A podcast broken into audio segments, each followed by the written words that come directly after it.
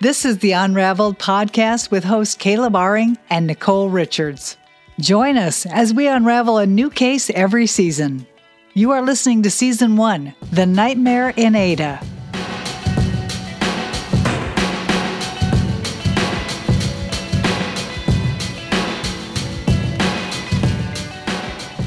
I'm Caleb Aring, I'm Nicole Richards. and you're listening to Unraveled. In last week's episode, we wrapped up the preliminary hearing where, at the end of all the evidence being presented, the judge decided there was enough evidence to proceed with charging Karl and Tommy with kidnapping and murder and set a trial date. And so, what that left us with was time for Tommy and Karl's attorneys to do as much research as possible to try and prove their innocence and prove that the confession tapes were not true. And it also gave the district attorney time to continue searching for evidence that Denise Haraway was, in fact, dead, uh, which would make it much easier for them to prove some sort of a murder and maybe corroborate the tapes, the confession tapes, a little bit more than they already were.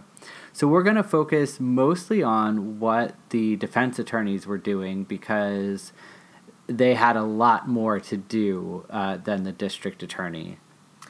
Yeah, and they were pretty excited because there was a bit of time here. You know, they had tried to originally set the date very close, and and they were now given uh, some more time to be able to gather as much evidence as they could that was going to help debunk these confession tapes. They th- this is what they were up against was really trying to make these confession tapes be inadmissible would be ideal, but if not inadmissible, at least be able to really break down that these were not reliable confession tapes. And it also should be noted that Don Wyatt, who was the attorney for Tommy Ward, is really the attorney going forward who is going to be doing the brunt of the work. Yeah, so I think in past episodes we've used moments like this to kind of just give people a little bit of information about our legal system, and I think there are some intricacies that really don't get shown on Law and Order. So, Tommy Ward's family, like we said, went out and hired Don Wyatt, um, which was really a stretch for them. They certainly aren't a family that's made of money. And meanwhile, uh, Karl Fontenot doesn't really have any family and doesn't have money. And so he was forced to get a court appointed attorney and it wasn't a public defender, but rather an attorney who was appointed by the court and given a stipend to handle the case. And that stipend is a flat fee, and it was something very low. I think it was somewhere in the neighborhood of about two thousand or two thousand five hundred dollars, which um, is definitely nothing in this day and age, and even back then for a criminal case, for a criminal attorney to handle a murder case, that isn't a whole lot of money just for the attorney to get a fee for the amount of time that they have to put in for the case. I mean, these attorneys have already been in trial at the preliminaries for, you know, over five full days that they were actually in court doing the case. And, and that's a lot of time for an attorney to be in court. So the moral of all of this that I'm saying is that there was no money left to hire an investigator. So that is really the reason that this is being left on the shoulders of Tommy's attorney because even though Karl's attorney has to represent him the best that he can, he can only represent him the best that he can with the resources that he has. And as a court appointed attorney, he didn't have the resources to do an investigation.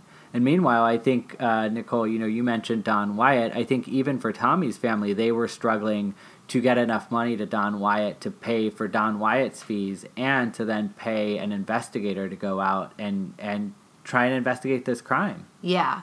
What we have read so far about the about their family is that they had to, you know, take second mortgages on houses and on land and that even Don Wyatt's office was really feeling the crunch of their financial struggles. You know, he had really big plans of what an investigator needed to do. There was a lot of work ahead of him. He knew he was carrying the brunt of it, but he also was, you know, he wasn't going into this as a charity case. It was I I need to be paid for my time. I need to be able to pay an investigator and and the Ward family really struggled to get their finances together and and so also since they're being tried together and if one so if Don Wyatt is doing the work, then basically that what he is able to uncover during the investigation is be is able to be able to use to defend both of them. Is that is that how it goes? Yeah, and and even if they weren't being tried together, I think that Karl's attorney would be relying on what came out of this investigation and that information. Uh, but because they are being tried together, this information is going to come out in Tommy's part of his defense. So, because they're being tried together, the district attorney gets to go first, and that's how it would happen in any case. And then, instead of one defense attorney putting on the defense for his client, one of them goes, and then the next one also gets to go. And so here you're going to, once we get to the trial, I think what we're going to see is a lot of Karl's attorney relying on Don Wyatt, not not necessarily because he's a bad attorney, but because he's in a position where he can't do anything else. Mm-hmm. On top of the fact that there isn't money for an investigator, both of these attorneys are in this really crappy position because usually when you're coming into a case like this as an attorney, you at least have like a good deal of police work to go off of and to look at and to pick apart and to figure out where are the flaws, where are the problems, what do we really need to dig into. But they're walking into a case that has almost zero police work. The police work was getting Tommy and Karl to confess on tape, but not much else. I mean, even, you know, like we said, the, the one crime scene they have, McAnally's, because they don't have any other crime scene at this point, there's nothing there. Nothing was done by the police. They let them throw everything away. You know, there weren't even pictures taken of like where was the beer can, where was the cigarette. You know, we when you and I talked about uh, what it what what that did to the scene, we don't even know if that cigarette was facing Denise or facing some unknown person um, who was there. We don't even know if Denise smokes, and those are the brand that she smokes. So they are coming at, into this at a huge disadvantage when they're going to get an investigator. That's a great point. I hadn't really thought about the fact that going into a case, um, you rely so heavily on evidence that's been collected and what the you know these these vital parts that you can sort of pick apart. And now here we are months and months and months down the road and they're going to try to gather a defense and they really the police work is questionable at the beginning but then once the confession tapes came the police work completely stopped. They stopped looking for you know, actively pursuing um, folks who had also been identified or any other leads that they had. And we'll, we'll see this as we look at what the investigator uncovered is that, you know, other names were given, the connection to uh, crimes that look like this, all of these things that could have uncovered a lot more evidence for these attorneys, a lot more evidence that could have been helped helpful in the defense everything sort of stopped once these these tapes were made. And it was kind of okay we're done you know our, our police work is done. And and never mind that pre the tapes the police work was already um, weak you know there isn't a lot to go on from from something like the crime scene where that should have been rich with information. We really have nothing well and the other thing and i remember hearing this in another podcast actually I think it may have been the Undisclosed podcast, which was a podcast that came after Serial, but that it was about the Adnan Syed case, and now they've taken on another case. Um, and it's done by a few attorneys, and these attorneys were also interviewing someone who said the hardest client to uh, defend or investigate is an innocent client because they weren't there they can't give you any information. If your client is actually innocent and had nothing to do with the crime at all, they're kind of useless to you. They can't give you any information of like I was there and this is what happened, but I didn't participate in like the big crime. You know. I, I wanted to rob the liquor store, but I didn't abduct the the cashier or something along those lines. But if you have a client who's completely innocent, who wasn't even let's say at McAnally's that night, and you say, so just just tell me what happened and be honest and we'll see what we can do. Mm. And the answer is I was at a party with Karl Fontenot. We were out till three in the morning, hanging out with friends, and then I went home. That doesn't help you at mm. all. There's nothing that you can do with that as an attorney. Whereas, like, if they had actually been involved in some way, an attorney could do something with that. And I would go as far as even for something like this case with Don Wyatt, he's not only up against that possibility, right, that Tommy wasn't in fact there, but then you have an individual who clearly is um, using a very sort of limited ability to understand the depth of trouble that he is in and as a result of that keeps coming up with these stories as a way of hopefully getting the police to get off of his back or be able to send him home. You know, even when we talked about the preliminary hearing, his very last sort of ditch effort at making another confession in front of the judge, where he says, Oh, this is what actually happened because he was given some bad advice from an individual in jail.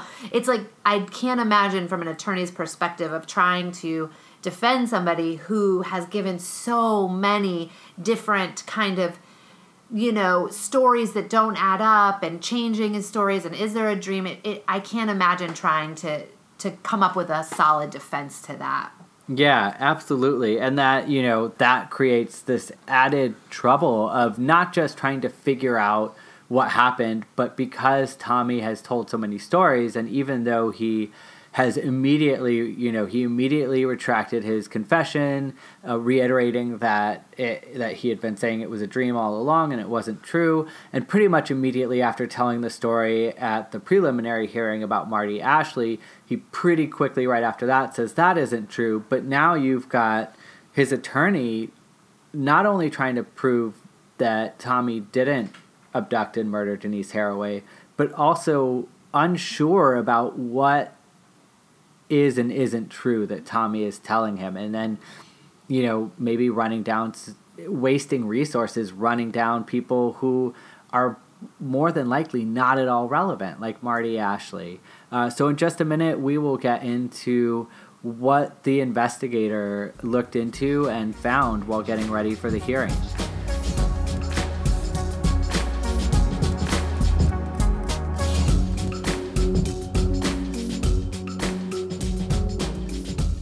So, Nicole, I do want to get into the investigation, but before we do that, I was thinking we could take just a minute here to talk to our listeners about the next season of Unraveled. Yeah, we are looking for our next case. Yeah, we're really hoping that our listeners have enjoyed listening to the show as much as we have enjoyed baking it. We're really hoping that we are bringing light to some different aspects of the criminal justice system while hopefully making it somewhat entertaining at the same time so that people want to come back and listen every week. And so we'd like to do this for you guys again.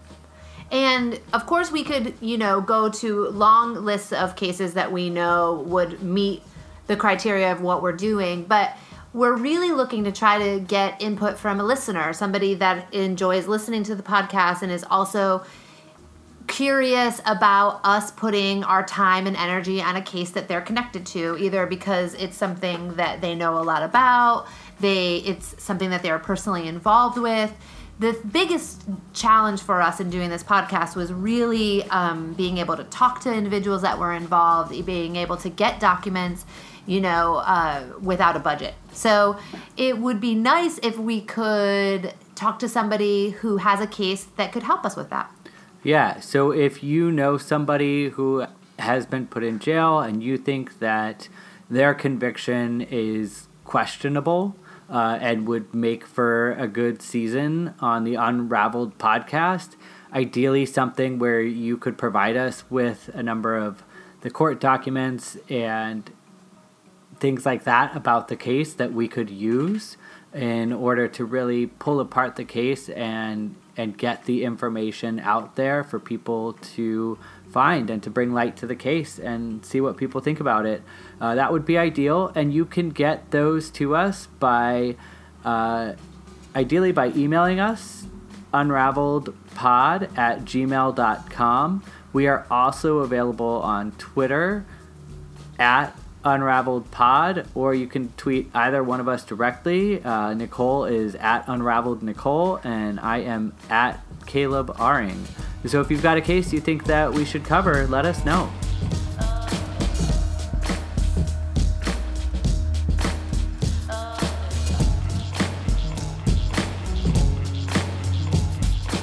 And with that, let's get back into this investigation. Uh, Nicole, so you mentioned that Don Wyatt is the one who went out and hired an investigator. And what did he task the investigator with finding out?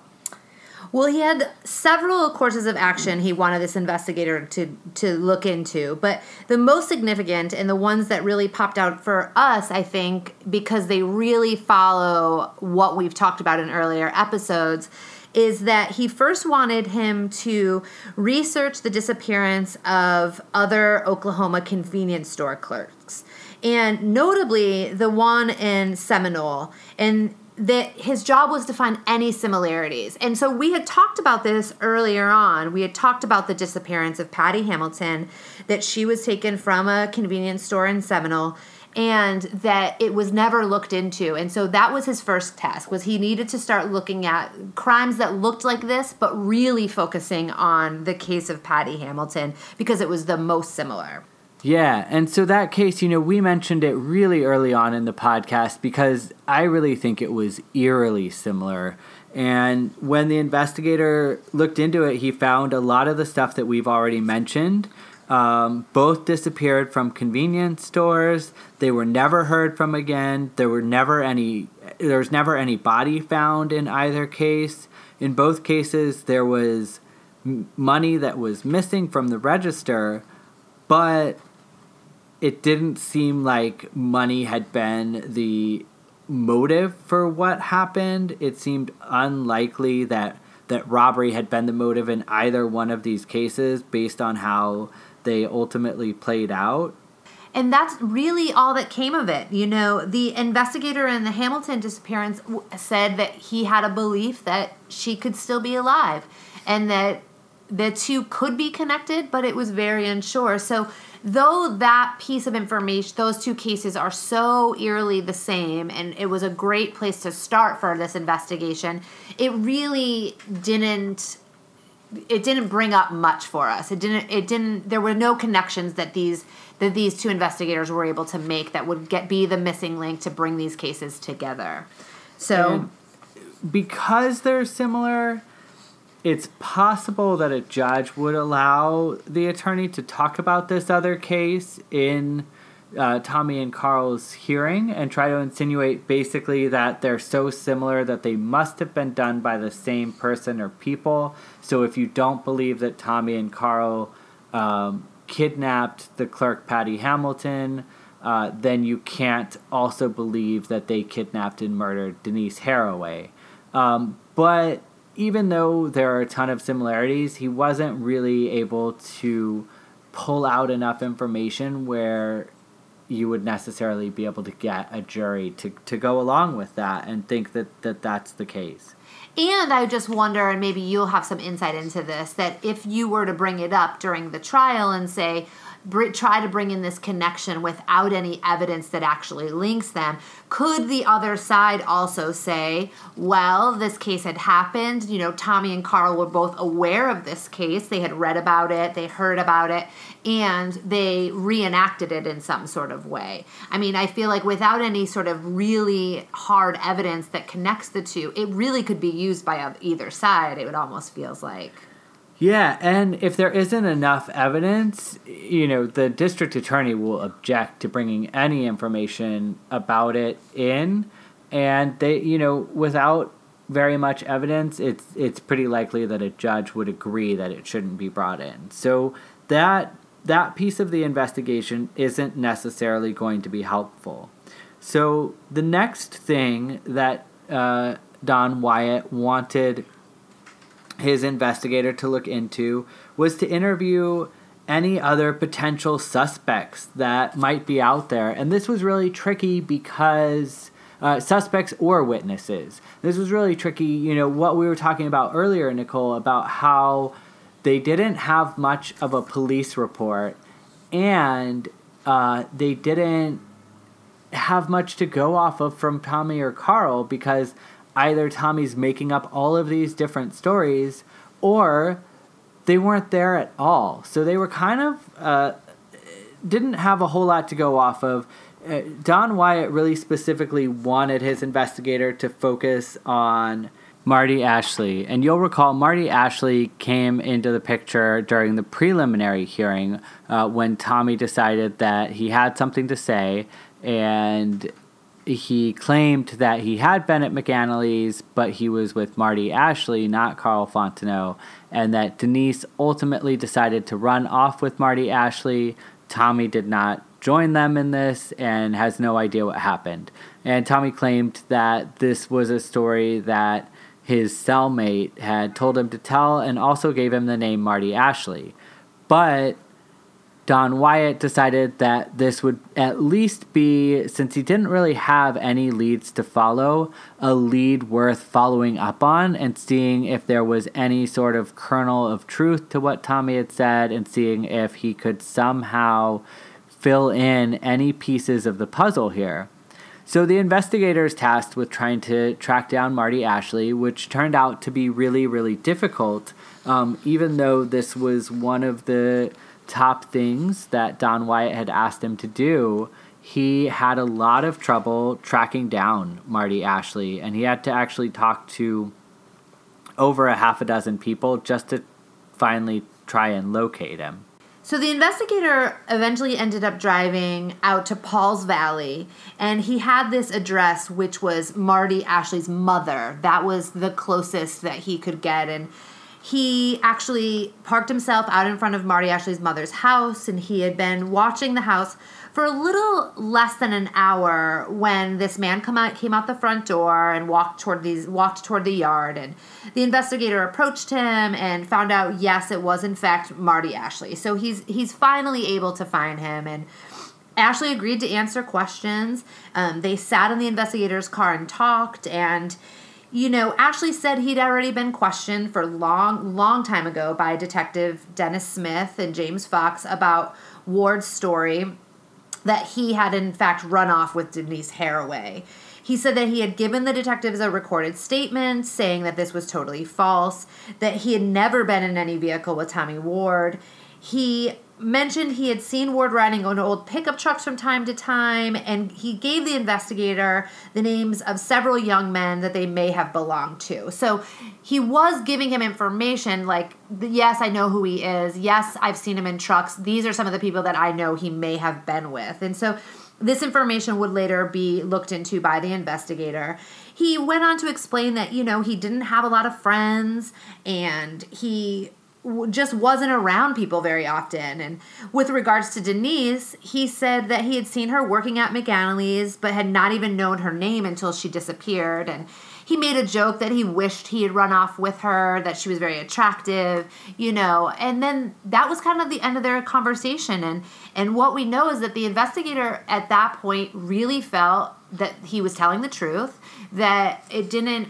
I mean, mind you, this is also coming from a story that Tommy immediately retracted. So it, we kind of knew it was probably not going to lead to much, but he did find him, he did talk to him, he got an information and really the the the biggest part that was gleaned from talking to him was he was given more names that could then be looked into. Because it as the investigation goes on it's just kind of one person leading to another person leading to another person.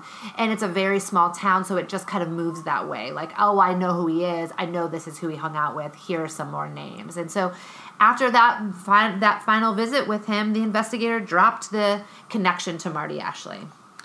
And another person that Don Wyatt wanted the investigator to track down was someone named Willie Barnett. And most of the names that we're using in this episode aren't really important to remember because so much of this investigation just didn't add up to anything. But at one point, Tommy had claimed that he had been asleep uh, napping for a good part of the day that Denise was kidnapped uh, before he went to the party that night, and uh, that his friend Willie Barnett would remember that he had been asleep napping because Willie had come over that day to see him, and and uh, ha- Tommy had to be woken up in order to be visited by Willie Barnett.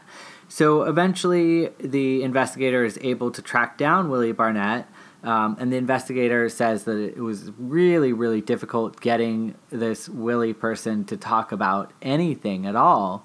Um, but that Willie says, yeah, he remembers that one time he went over to Tommy's house and that uh, Tommy was asleep. He had been taking a nap, and it was probably maybe around 8:30 at night that Tommy was wait was taking a nap, and he had to be woken up to uh, talk to Willie Barnett. And, you know, if you remember the timeline of what happened the night that uh, Denise Haraway was kidnapped, um, she left the store around 8.30 at night. And so if this were the case that Willie Barnett had come over on the night that Denise Haraway was kidnapped, there's pretty much no way that it could have been Tommy, especially if we're assuming that whoever kidnapped Denise is in fact the person who was at JP's right before that. Um, because there's no way he could have been at JP's for two hours and then gone there, or just I don't know, ran home and pretended to be sleeping for two minutes right at the moment that this person happened to come over to his house.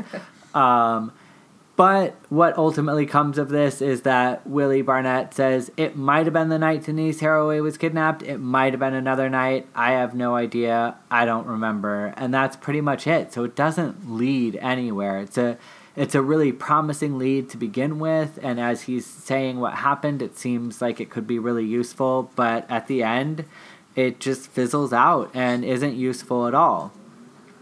And you know, uh, Nicole mentioned it's a small town. People are being sent from one person to another person.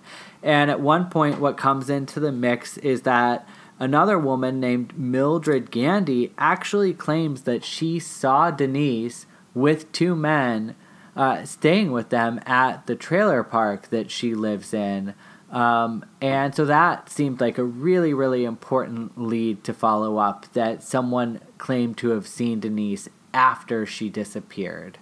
And so it takes a little time, but he does eventually connect with Mildred Gandy. And Nicole, what does he find out from her?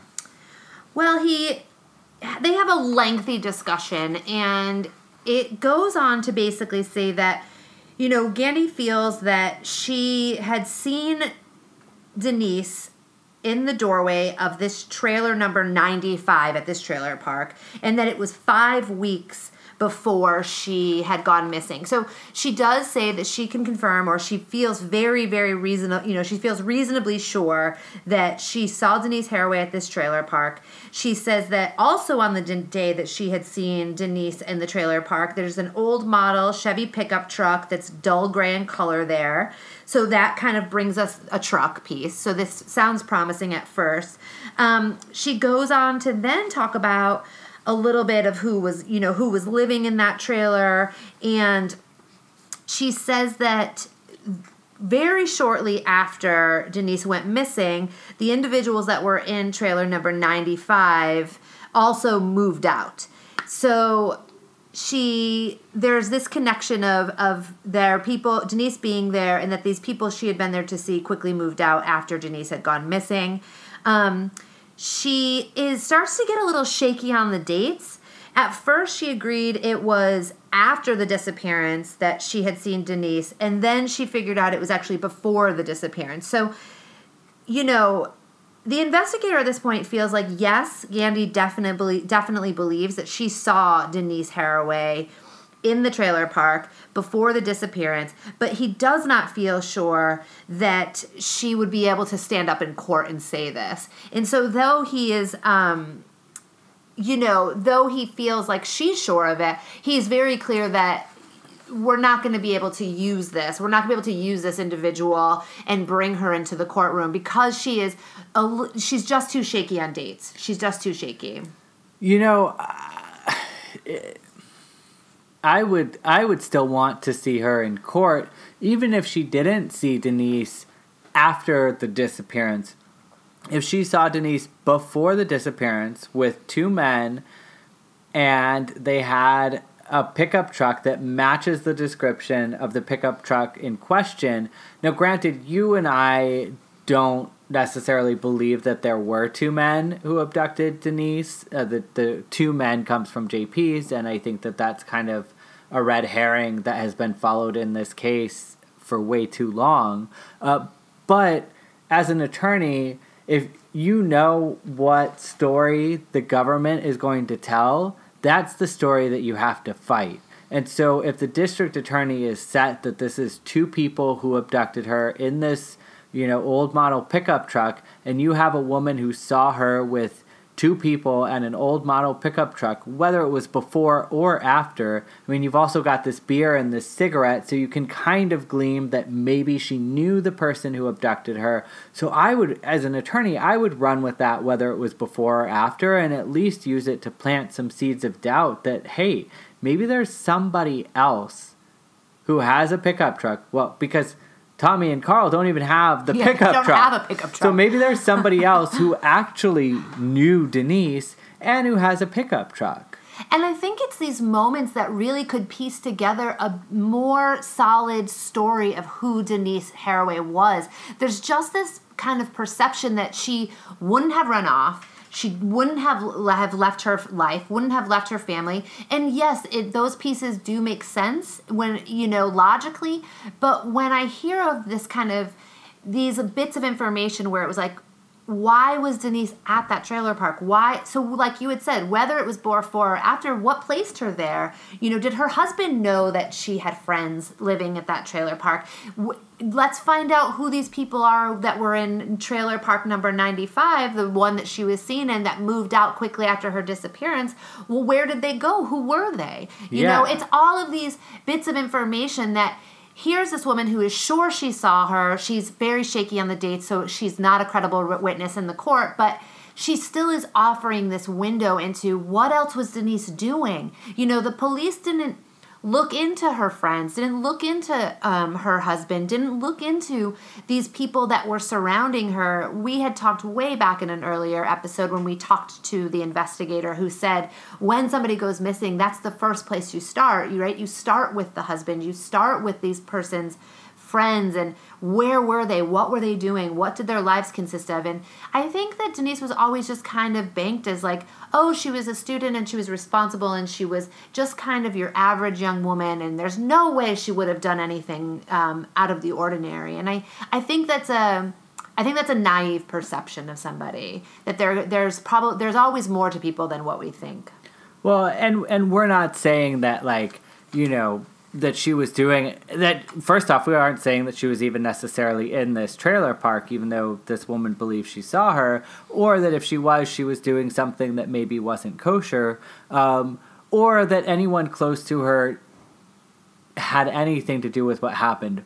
But it was never looked into, and and statistically speaking, it usually is someone who's close to you and there usually is more than meets the eye to what's going on and that was just it, it was never even considered as a possibility let alone investigated at all um, which makes things really difficult so you know Mildred Gandy doesn't end up being very useful. I mean, I personally believe that if if I were handling this case, that's probably something I would have used.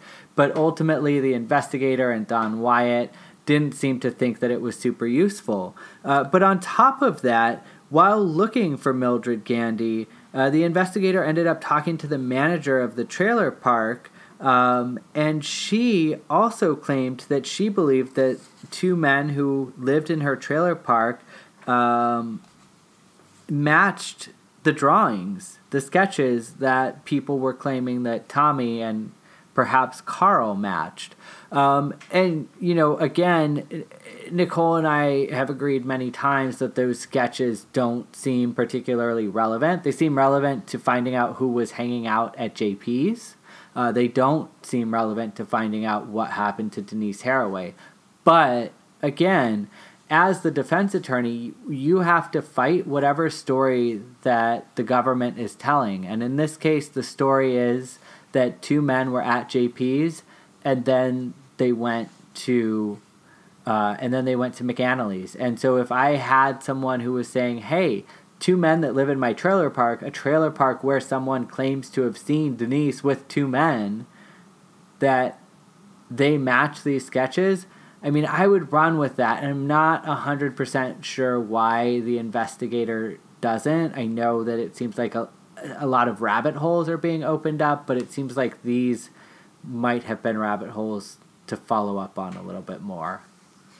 And bringing us even back to those sketches, another person the investigator was to go and speak to was going to be Karen Wise. Now, Karen Wise was the the individual who was the clerk at JP's, and she supposedly had told Vicki Jenkins that she was unsure of of the information she had given the police. She was unsure of the information that was used to make these composite sketches, and so the investigator went on to interview Vicki Jenkins, and of course, in an interesting turn of events, she, um, you know, he, the Vicki Jenkins had said. Karen Wise told me that she was unsure of this, that, you know, she was questioning what she had done. She was really upset. And when the investigator went to go talk to Miss Jenkins, um, Vicki denied all of this. And she said that Karen Wise had never said anything about her being unsure of these identifications. And it just sort of dropped. And and, and that's I think in investigation work what must be really frustrating. You you get information, it goes one way, you try to talk to an individual and the story completely changes. And and we don't really know why Vicki said, you know, she had she had not heard this, but that's how it was left. And the investigator tried to we- reach Karen. Um, you know, he had left messages for her at JP's um, that he had just he had really tried to be able to find her, and unfortunately, it just wasn't. You know, people that were deeply involved in this case. Now so much time has passed and there's been so much impact on people's lives and being so you know being so connected to this case and living in such a small town that a lot of folks were leaving. Folks were leaving ada at this point and so it, it made for a more challenging job for this investigator. And and we've tried to look up and contact some people too. And i mean folks were leaving ada and were hard to find back in 19 uh, 84 and 1985 right after this happened. So in 2016 we've had a real struggle just trying to reach out to people and contact people. We haven't been able to find karen wise to try and follow up on any of what happened. And then a lot of these other people there's so little information about them because they weren't really included in the case that we weren't able to follow up with them either and so there was one more really important thing that Don Wyatt wanted this investigator to look into, and that was the pickup truck. You know, we've we've talked at length, Nicole and I, about how this this pickup truck at least as far as Tommy and Karl are concerned, it doesn't exist in their lives. They don't have a pickup truck. They don't have access to a pickup truck. The whole way that this story worked when the cops got this confession was that the pickup truck belonged to Odell Titsworth. And now the cops are saying that Odell Titsworth didn't do it. So I think Don Wyatt thought that if the investigator could somehow track down this pickup truck, and frankly, the description of the pickup truck is so vague that it's it's a huge task to ask. Uh, but maybe if they could track down the pickup truck, they could somehow prove that in no way, shape, or form was it related to Tommy and Karl. Or I think at this point, Don Wyatt is even open to the fact that maybe Tommy and Karl did have something to do with it, but there was some other main person who wasn't Odell Titsworth. Um, because I think at this point, Don Wyatt is really at a loss for what happened too, because he doesn't know what to believe be- between the stories that Tommy is telling and the fact that it is a really shaky case on the part of the district attorney. Yeah, I mean, as we're getting to the end of the investigation, and so many names are given, and and so much um, sort of false starts happen during this investigation that to speak of all of them would would I think do nothing but offer more confusion as a listener. But just knowing that, you know, the investigation is going on, this truck is not turning up, lots of new names have been given, lots of uh, stones have still remained unturned, that there's only so much time and resources that this this law firm has and that they're really they're not getting anywhere moving into the trial of of anything that is concrete right? There's no yes we found the truck. Yes it belongs to these two people. Yes you know something something that just without a doubt connects other individuals to this crime or if nothing else plants a seed of doubt that is big enough that says okay tommy and karl can't be the people and I think going forward uh, is that that's all really Don Wyatt can do at this point is maybe he can't prove who did it, maybe he can't crack the case, maybe the investigation is never going to uncover who is responsible, but at least what he can do is put enough doubt into the jury that they cannot convict these individuals um, to be found guilty because this is again it's a death penalty case moving forward you know you have to be sure without a reasonable doubt that this these two individuals did this and i think that all that Don Wyatt going in can say is, you know, I hope that I can put enough doubt in the jury's mind to not have this happen. Absolutely. And there's one other thing that happens during the investigation, and that is that uh, Tommy's family gets the person who cuts Tommy's hair to go in and talk to Don Wyatt as well uh, about, well, about Tommy's hair. And, you know, we, we mentioned early on uh, when we were talking about the sketches that one thing of note when Tommy went in and was questioned by the police was that his hair was significantly shorter than it was in the sketches. And I think the police even took a picture at that time uh, because of that fact. And and you know they were basically like, oh well, his haircut was really choppy, so he probably just like cut his hair off himself after abducting Denise because he didn't want to look like the sketches. Um, but this woman who cuts Tommy's hair for him went into to Don Wyatt just to let him know I cut Tommy's hair short on April 20th, uh, which was eight days before Denise Haraway disappeared. And she was sure that she had cut his hair on that day and that there was no way that his hair would have been the length that it was in this sketch that had been made up that, that people said looked like Tommy. Um, and that's kind of where it's at with the investigation. That is where Don Wyatt is able to get with it. In the meantime, the district attorney and the police still have been unable to find a body. So they are going into a murder trial trying not only to prove who killed Denise, because usually in a murder trial, you know that someone is dead, and all you have to do is prove who did it. But the district attorney has to also prove that she's dead because they don't actually have any, any evidence. They don't have anything beyond the circumstantial evidence that we talked about in the preliminary hearing uh, to show that, that Denise is no longer alive.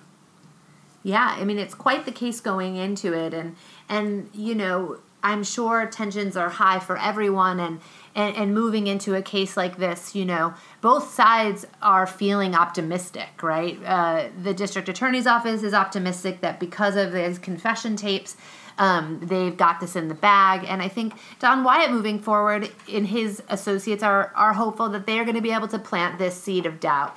And, you know, like everything in this in this case, um, things never quite go what feels like the logical next step. It never quite feels like uh, we're we're on par with that.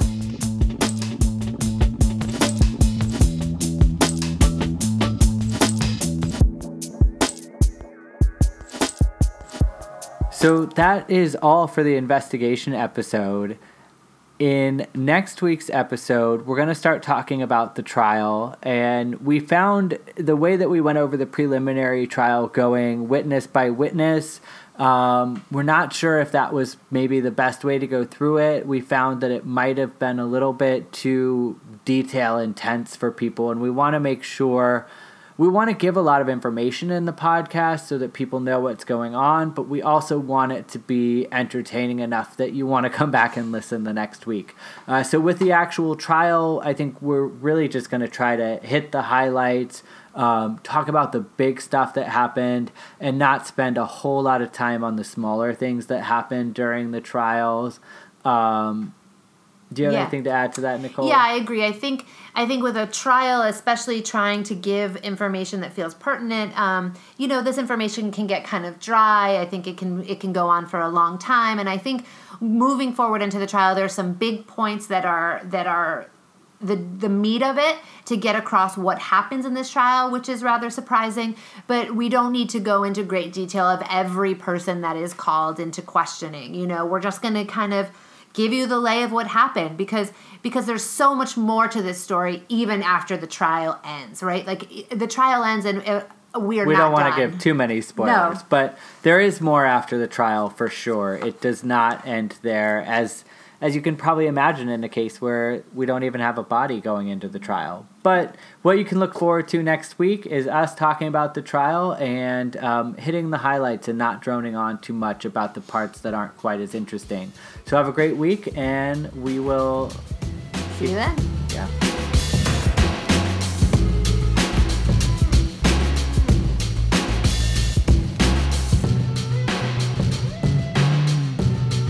Thank you for listening to Unraveled, Season 1 The Nightmare in Ada. Your hosts are Nicole Richards and Caleb Aring.